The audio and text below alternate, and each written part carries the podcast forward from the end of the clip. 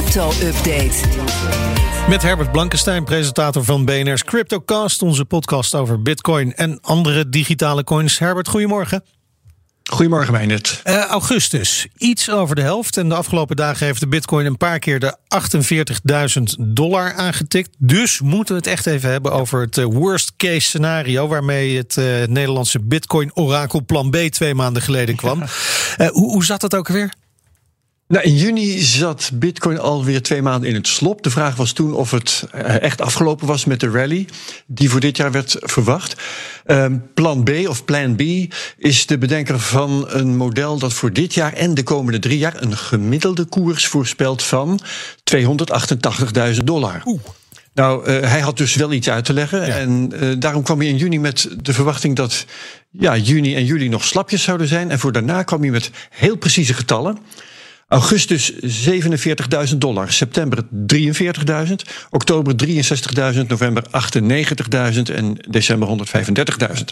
In het slechtste geval, hmm. zei hij bij worst case scenario. nou, in augustus is nu de 47.000 inderdaad bereikt. En Plan B heeft in een tweet die 47.000 demonstratief afgevinkt. Ja, maar goed, augustus is pas op de helft. Hè. De maand is nog niet voorbij. Misschien staat die eind van de maand wel lager. Het is, het is nu nog maar iets van ja.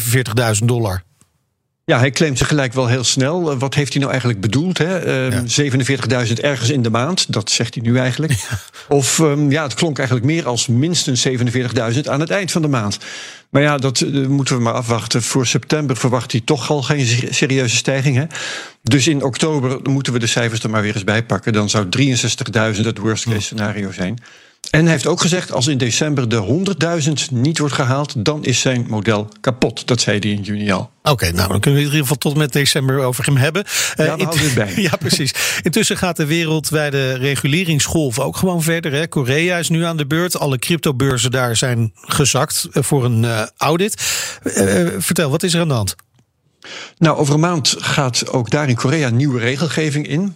Uh, de audit was bedoeld om te controleren in hoeverre die exchanges daar nu al aan voldoen. Het ging om zaken als, uh, let op, informatiebeveiliging, risicomanagement, mm. anti-witwasmaatregelen, identiteitscontrole, fraudedetectie, bestrijding van handel met voorkennis. Oh ja. En gaan ze maar even door. De gewone dingetjes. Ja, precies, the usual. En nou blijkt dat uh, inderdaad precies nul beurzen zouden slagen als ze nu aan die regels moeten voldoen. Nee. In juli hadden Koreaanse banken trouwens al gewaarschuwd dat alleen de grote vier Koreaanse exchanges voldoen aan de regel dat hun klanten een tegenrekening bij een echte bank moeten hebben. Maar ja, zelfs die grote vier die zakken nu op andere punten door het ijs. Ja, maar dat, dat lijkt me wel pittig als in Korea al die cryptobeurzen op slot gaan.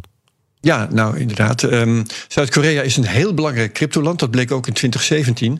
Toen was Zuid-Korea het tweede land na China om de ICO's te verbieden. Weet je nog? Ja, ja. Initial coins of, coin offerings lukraak ongereguleerd uitgeven van cryptomunten. En daar haalden bedrijven dan geld mee op. Uh, dat had toen een heel sterk effect op de koersen. Dat zou nu, nu ook kunnen gebeuren als straks de exchanges in Korea op pauze zouden gaan. Ik denk niet dat het zo erg wordt. Hm. Maar ze hebben daar dus wel heel serieus werk te doen. Oké. Okay. Uh, iets, iets leuker nieuws voor crypto-fans. Want uh, ook Walmart in Amerika zoekt nu een crypto-expert. Ja, en dat zegt nog niet meteen dat Walmart bitcoins gaat kopen of ze gaat accepteren als betaling. Apple en Amazon hebben ook zulke vacatures gepubliceerd. En uh, ook zij niet als enige. Um, ze zeggen bij Walmart niet precies wat ze van plan zijn. Dat zeggen Apple en Amazon ook niet. Um, ze zoeken bij Walmart een visionaire leider. Uh, die een blockchain-strategie moet ontwikkelen kennis moet hebben van het cryptocurrency-ecosysteem. Het zijn allemaal hele mooie woorden, maar niet zo duidelijk. En ik denk eigenlijk dat het ook de bedoeling is. Um, het zou ook het uitbrengen van een eigen token kunnen zijn. Ja. Zoals uh, voetbalclubs intussen doen, zoals je ongetwijfeld weet. Ja, ja Messi krijgt een groot deel van zijn uh, vergoeding nee, betaald. Hè? Oh, een klein deel. ja, maar het wordt uiteindelijk heel groot, hè? Ja, ja dat, dat uh, verwacht Messi vast en zeker ook. Ja. Nee, dat was een zaak, ik denk dat dat meer uh, een, inderdaad een klein deel is... Ja. Um, uh, om maar te kunnen zeggen dat hij dat heeft. Nou, weet je wel? Ja. Goed, um, maar voor Walmart zou dit een manier kunnen zijn... om het oude zegeltje sparen een nieuwe vorm te geven. Hm? Um, dus of ze nou echt crypto-nerds blij gaan maken, weet ik niet. Maar het is wel weer een teken dat de technologie uh, echt mainstream ja. wordt nu. Uh, dan tot slot, wat heb jij in de CryptoCast deze week? We hebben Sebastian van der Lans te gast. Hij is van Wordproof. En dat is een systeem om op de blockchain vast te leggen dat je als eerste een artikel hebt gepubliceerd. En dat kan bijvoorbeeld een middel zijn tegen plagiaat. Hij kreeg daarvoor een miljoen prijsgeld van de Europese Commissie. En die, uh, uh, dat Wordproof is begonnen op de blockchain van de coin EOS, maar is nu blockchain-agnostisch. Huh?